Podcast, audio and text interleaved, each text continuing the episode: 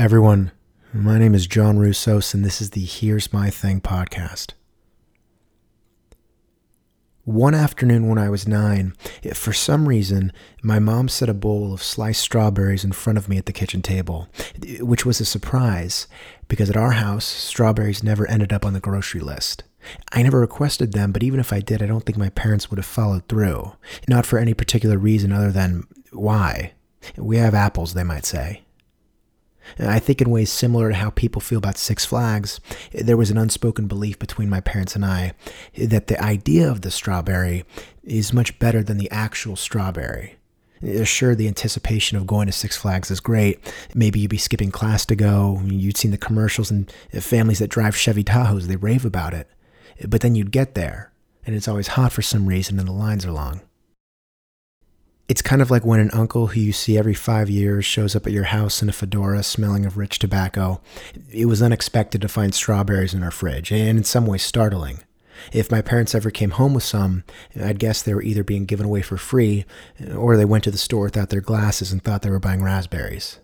But what my mom prepared that afternoon was a little different. They were cut up and looked glossy as if coated in clear nail polish.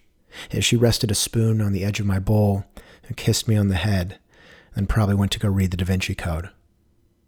I got to it and scooped up a couple wedges.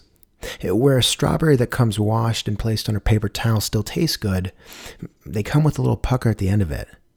These tasted like chilled versions of those candies that lay next to lint in the cardigans of senior citizens, the ones that come in plastic strawberry wrapping and can only be bought from ads in the AARP magazine. There's something to be said about the luxury of having something made for you, especially out of the blue, but I don't think that had anything to do with how good these strawberries tasted. Sweet, cold, and melting in my mouth like sorbet. I wondered if eating them like this was always an option.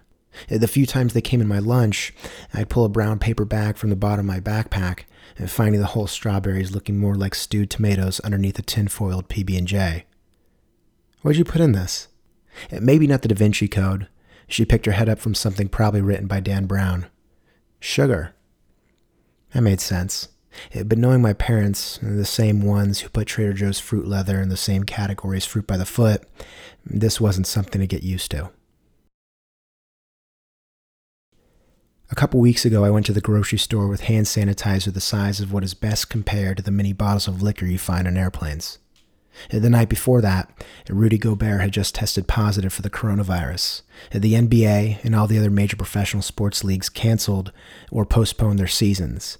And then the internet, a place where I usually go to chuckle at lo fi memes, it was now anything but that.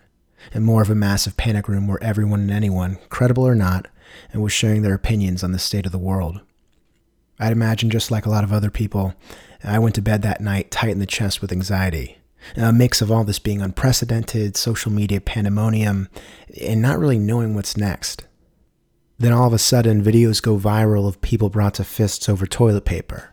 Usually, videos like that are kind of funny because it's mostly scenes of men in middle America fighting over PS4s and Black Friday. This, on the other hand, was more worrisome, more desperate, like life or death was dependent on whether or not these people could wipe their ass. As concerning as that may be for someone, What's even more concerning is that they all live in houses with showers and running water. I'll echo Trevor Noah's comments. What are you doing? From the research I did on Twitter, the grocery store was going to be fairly similar to the one in World War Z. I could see my local Fred Meyer having electrical issues and leaving the fluorescent lights to flicker. And every once in a while, someone with purple hair and striped leggings will walk in and scream for no reason. I didn't expect anyone to pull out a gun, but figured wearing an extra jacket couldn't hurt. I got there around 9:30 at night. Even the week before, they were all out of hand sanitizer, so I didn't even bother. And while Brad Pitt beelined to the back of the store to get albuterol for his daughter, I took my shopping cart and went straight for the canned tuna. The timing of everything is remarkably inconvenient as we're heading into allergy season. Any symptom that comes out of the ordinary, I automatically question for the virus, and when chances are I'm just fogging up because of some of the pollen. I was mid sinus infection during this trip to Fred Meyer, so after stocking up on tuna, I took my time to pick out what was left of the barren soup section. I scored a couple cans of Italian style wedding soup, which is meatballs, carrots, and spinach and chicken broth. Not my favorite, but in imagining that I'm a guest at Connie Corleone's wedding, it's made eating it that much better.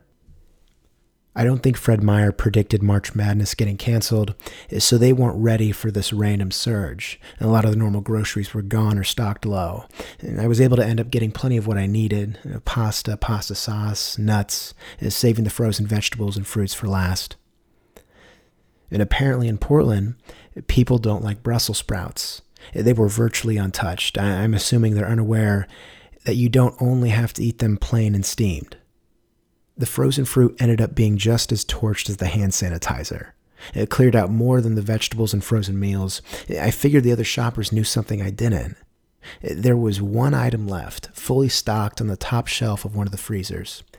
At first, I thought it might be something as disgusting as frozen liver that got misplaced, but the employees didn't see the difference in it getting bought if they moved it or not. But in walking closer, I didn't see liver. Instead, one pound bags of strawberries coated in sugar. The only thing left, now prepared and in bulk, ready to last years, I'd bet. Surely they wouldn't be as good as the ones my mom prepared for me 15 years ago. Eh, definitely not something to get used to. But for these times, maybe they were just right. Everyone, my name is John Russos, and this has been another installment of the Here's My Thing podcast. Thank you for rocking with me. Until next time.